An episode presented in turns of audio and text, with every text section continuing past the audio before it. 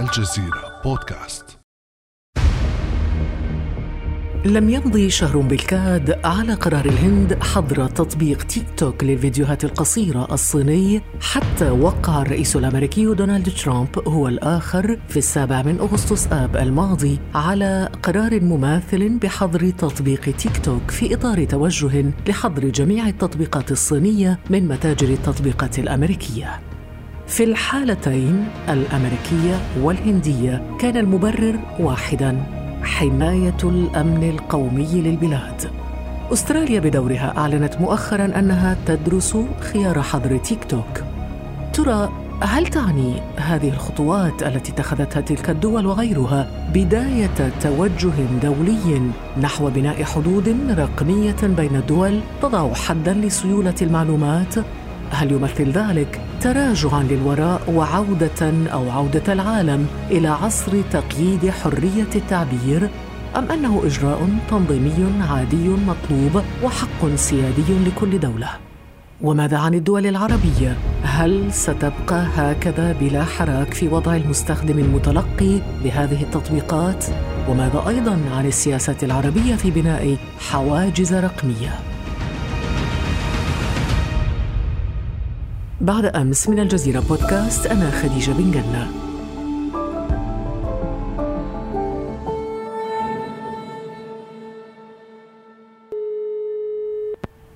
هذه الأسئلة وغيرها أطرحها على نبيل عودة المتخصص في الشؤون الدولية وسياسات الإنترنت.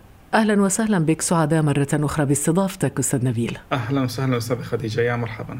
نبيل عودة لنفهم أولا ما سر هذا التطبيق الذي اجتاح العالم بسرعة مخيفة. عرفنا على هذا التطبيق كيف تطور بهذه السرعة ولماذا أصبح يخيف أنظمة وحكومات في العالم. يعني هذا السؤال جوهري. تيك توك عبارة عن تطبيق هو للفيديوهات القصيرة يعني شيء 15 16 ثانية. مملوك لشركة صينية عملاقة هي بايت دانس انتشر بشكل كبير جدا بين مستخدمين الشباب أو المراهقين إذا صح التعبير أو ما يسمونهم generation Z يعني اللي هم جيل الألفية المواليد 99 و2000 وكذا. لذلك انتشر بين هذه الفئة بشكل كبير جدا. إحنا نتكلم أنه التيك توك الصيني مثلا حصد في بداية العام أول ثلاث أشهر تقريبا 350 مليون تحميل. التطبيق طبعا على أعتاب أنه يوصل مليار مستخدم 60% من هؤلاء المستخدمين في الولايات المتحدة الأمريكية. فهو انتشر بشكل كبير جدا ليس لأنه فقط عبارة عن تطبيق للفيديو وإنما أيضا تطبيق للمتعة ويشابه بشكل كبير جدا الألعاب أو الجيمنج إذا صح التعبير. لذلك اختلف كثيرا عن موضوع اليوتيوب. اليوتيوب نوعا ما أصبح للأمور الأكاديمية والترفيه وما إلى ذلك. طيب إذا كان تطبيق مخصص للترفيه والمتعة والألعاب الجيمز وما إلى ذلك وهو موجه للشباب وللمراهقين كما ذكرت كيف تحول إلى ظاهرة إذا تهتم بها الحكومات والدول. كيف أصبح تيك توك هاجسا؟ يقلق البيت الأبيض حتى بات الرئيس ترامب نفسه يهدد بحجبه في الولايات المتحدة الأمريكية. نتابع تيك توك ويمكن أن نحجب تيك توك. ويمكن أن نفعل أمورا أخرى. لدينا العديد من الخيارات ونبحث عددا من البدائل فيما يتعلق بتيك توك. نبيل استمعت إلى ترامب يعني ترامب قلق جدا من تيك توك. نعم هو يعني قلق من ناحية أو من ثلاث نواحي إذا صح التعبير بشكل عام، هناك قلق باتجاه الخصوصية، هناك قلق باتجاه الرقابة والمعلومات المضللة يعني ال disinformation، هناك قلق من ناحية الديتا والسيادة يعني سيادة الدولة على بيانات مستخدميها إذا صح التعبير، هذه أبرز ثلاث قضايا جوهرية يتم الحديث عنهم فيما يتعلق بتيك توك، ليش؟ لأنه تيك توك بالأخير مملوك لشركة صينية، هناك نوعا ما نوع من السيطرة الصينية أو الوصول الصيني للحكومة الصينية لهذه البيانات بشكل مباشر من غير اللجوء مثلا إلى المحاكم أو طلب هذا الموضوع من المحاكم، لذلك الولايات المتحدة الأمريكية تشعر أن تخزين هذه البيانات في سيرفرات تابعة لشركات صينية قد يؤدي بالأخير إلى أن تتسلم هذه البيانات أو أن تصل هذه البيانات إلى الحكومة الصينية وتستثمرها في إما اختراق خصوصية المستخدمين الأمريكيين أو استخدامها في التلاعب في عمليات التضليل خصوصا إحنا بنتكلم إنه 60% من مستخدمين تيك توك هم من الشباب الأمريكيين. طب كيف ممكن لتطبيق خاص باللعب والمتعة والترفيه أن يؤثر في الانتخابات الأمريكية؟ يعني تبدو المسألة شوية. كيف يجري هذا الموضوع؟ يجري الموضوع بالأخير لأنه تيك توك ليس عبارة عن فقط تطبيق يعني للفيديو وحسب، الفكرة ليست إنه هذا التطبيق يربط بين المستخدمين بمقاطع فيديو للرقص ولكن أيضا بالمحتوى، لأنه هذا التطبيق يذهب باتجاه أنه يكون عبارة عن فيديوهات للمتعة وبنفس الوقت شبكة اجتماعية يعني تستطيع أن تقدم الكثير من الخدمات، سواء كان حكينا الفيديو، سواء كان حتى الدفع عن طريق الإنترنت الإنترنت سواء عن طريق التواصل الاجتماعي بشكل مباشر ولذلك التيك توك ليس فقط عبارة عن تطبيق للفيديوهات وإنما أيضا يذهب باتجاه السيطرة على عدة نواحي في الشبكة الاجتماعية التي هي عصب الاقتصاد المعاصر إذا صح التعبير. نبيل حتى نفهم أهمية هذا التطبيق بين عائلة التطبيقات الأخرى، أين نضع تيك توك؟ يعني هل هز مثلا عرش فيسبوك؟ هل تجاوز السناب شات مثلا وتويتر والإنستغرام وباقي المنصات أين موقعه في عائلة المنصات الرقمية اليوم؟ بالنسبة إنه تجاوز سناب شات لا قد تجاوز سناب شات بشكل كبير جدا يعني ليس يعني الأمر مزحة. لكن لم يصل إلى الفيسبوك يعني ما زال إحنا عند قريب المليار مستخدم. ولكن خديجة الفكرة وين؟ الفكرة إنه مدى انتشاره سريع جدا ومهول وهو يمثل أول تطبيق غير أمريكي يستطيع أن يحوز هذه الشهرة الكبيرة في أمريكا وغير أمريكا. وهذا ما يخيف الولايات المتحدة الأمريكية. أن يصبح فعلا الشباب الأمريكي يعتمد بشكل كبير على تطبيق تيك توك وليس فقط كتطبيق وإنما ك ecosystem قادر على أنهم يمارسوا التواصل يمارسوا الدفع عن طريق هذه البرامج خصوصا إنه تيك توك والشركة المالكة له استطاعت أن أيضا تحوز على شركة أخرى للدفع المباشر اسمها آي يو payment في الصين. فالموضوع أكبر بكثير من مجرد يعني تطبيق. طب على ذكر الصين هل ما يستفز ترامب هو كون هذا التطبيق تطبيق صيني حتى نختصر المسافة في الشرح طبعا نعرف الحساسية الأمريكية الصينية خصوصا الآن في عهد ترامب وخصوصا نبيل أنه شاهدنا في السابق استهداف مباشر من ترامب لشركة هواوي الصينية للهواتف بعد توفيرها خدمة ال 5G وهو الآن يهاجم تيك توك هل فعلا تشكل الشركة خطرا على الأمن القومي الأمريكي أم أن ترامب يحاول ربما استهداف الشركات الصينية لأنها صينية؟ هذا الموضوع له أكثر من بعد، في البعد الاقتصادي إنه هناك في خوف كبير جدا من الولايات المتحدة الأمريكية أن تصبح هذه الشركات من القوة بمكان إنه الشركات الأمريكية غير قادرة على منافستها، وهنا لنا يعني يتعلق بالنموذج الاقتصادي أصلا للصين ولأمريكا، لاحظي إنه النموذج الاقتصادي لأمريكا هي عبارة عن ليبرالية فردية، فلذلك الشركات تعتمد على نفسها في المنافسة، بينما الشركات في الصين هناك ليبرالية الدولة، بمعنى آخر إنه الدولة تستطيع أن تتدخل بشكل مباشر في دعم هذه الشركات. ولذلك سيكون المنافسة نوعا ما غير عادلة إذا صح التعبير. ولذلك هذا هناك خوف أمريكي.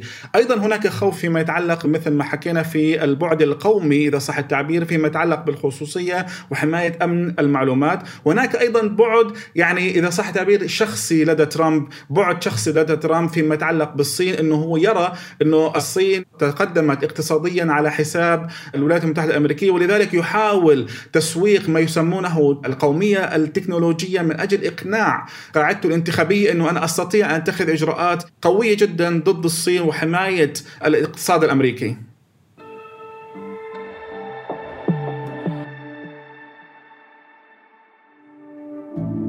بعد أمس يأتيك صباح كل يوم مع فنجان قهوتك لا تنسى تفعيل زر الاشتراك في تطبيقك لتصلك الحلقات الجديدة في الصباح الباكر.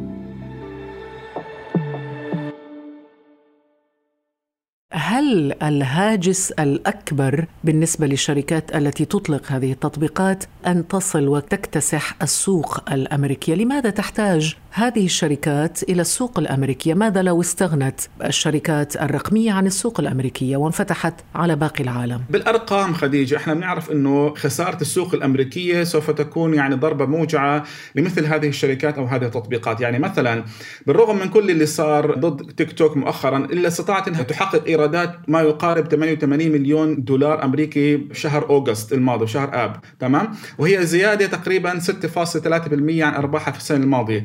ولكن هذه الإيرادات استطاعت أن تقل بحدود ال 20 نقطة عندما بدأت بتواجه الضغوطات الأمريكية. ولذلك هذه الإيرادات إذا قلت 20 نقطة خلال شهر واحد فما بالك إذا استمرت هذه الضغوطات واستطاعت الولايات المتحدة الأمريكية فعلا إدراج تطبيق تيك توك على لائحة العقوبات اللي بسموها انتيتي ليست الأمريكية. فأعتقد أنه هذا التطبيق سوف فعلا يخسر من ميزاته بشكل كبير جدا خصوصا أنه زي ما حكينا السوق الأمريكية هي ثاني أكبر سوق للشركات الصينية بعد السوق الهندية إذا صح التعبير فتخيلي الآن الهند حضرت هذا التطبيق أمريكا رايحة باتجاه أنها تحضر هذا التطبيق ولذلك هذه حتكون خسارة كبيرة وأستراليا ربما أيضا على أستراليا الطريق. رايحة وأعتقد ممكن حتى بعض الدول الأوروبية رايحة بهذا الطريق فلذلك هذا سيشكل خطر كبير جدا طيب إذا الكل رايح على هذا الطريق يعني الصين ماذا بيدها أن تفعل؟ يعني أول شيء الصين بهذا الموضوع خصوصا هي يعني تجد نفسها ليست صاحبة اليد الطولة. أولا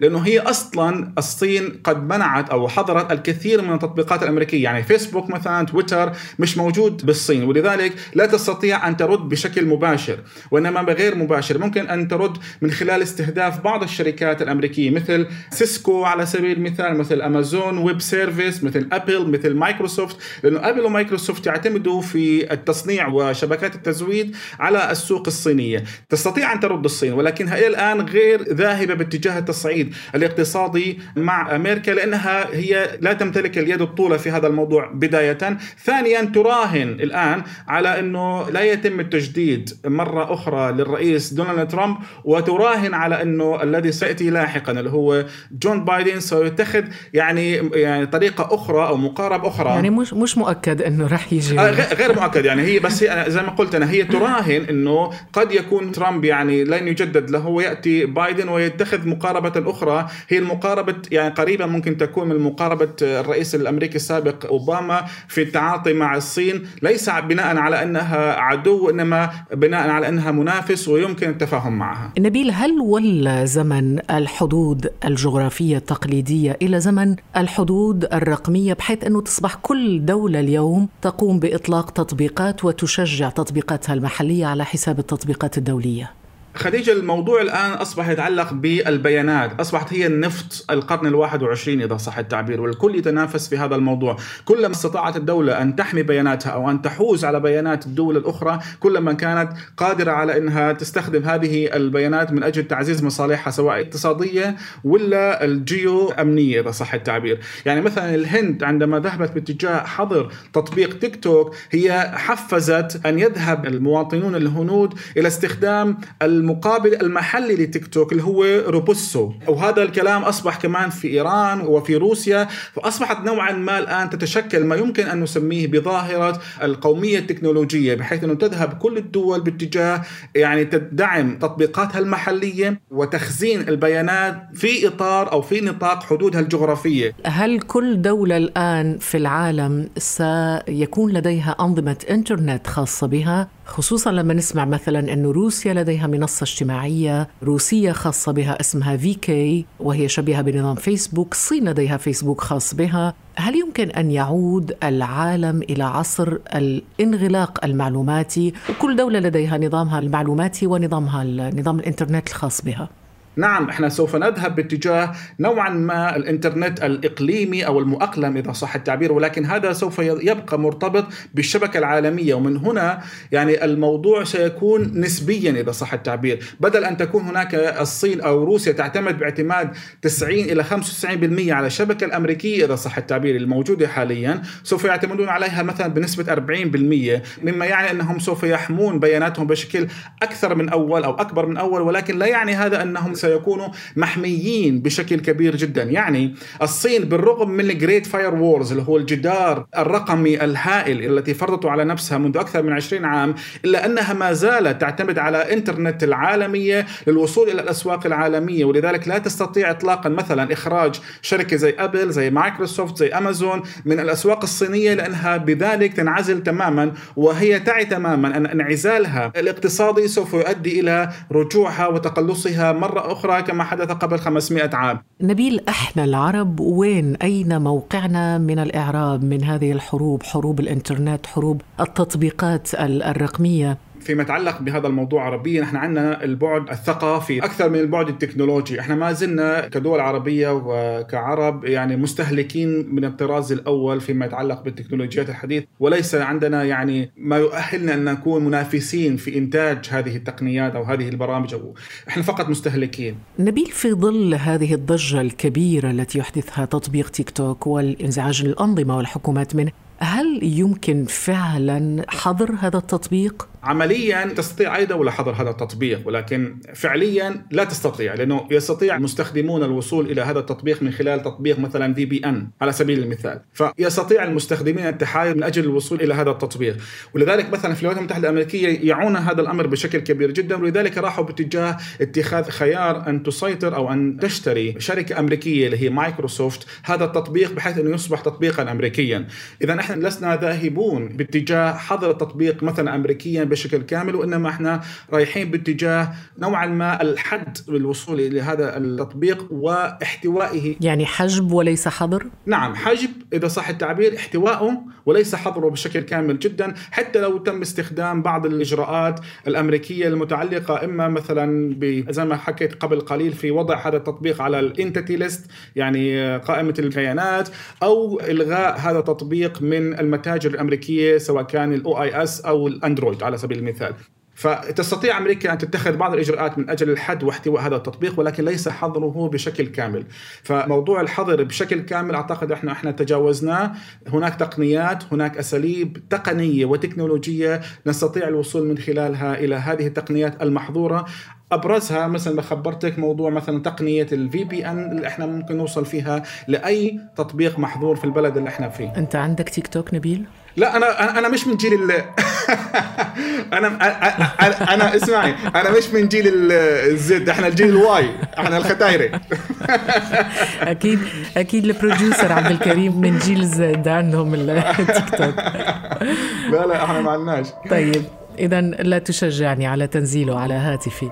والله إذا استطعنا أن نتعامل معه بطريقة مثل ما بتعامل مع المراهقين لما لا؟ يعني موضوع اللي قبل قليل صار معك التا تا تا تا, تا هذا لو نزل بيأخذ ملايين مشاهدات. جميل. صدقيني صدقيني. شكرا جزيلا لك. شكرا. نبيل عودة المتخصص في الشؤون الدولية وسياسات الإنترنت. شكرا لك. يمكنكم الاستماع للمزيد من الحلقات الشيقة من الجزيرة بودكاست عبر مختلف تطبيقات بودكاست. كان هذا بعد أمس.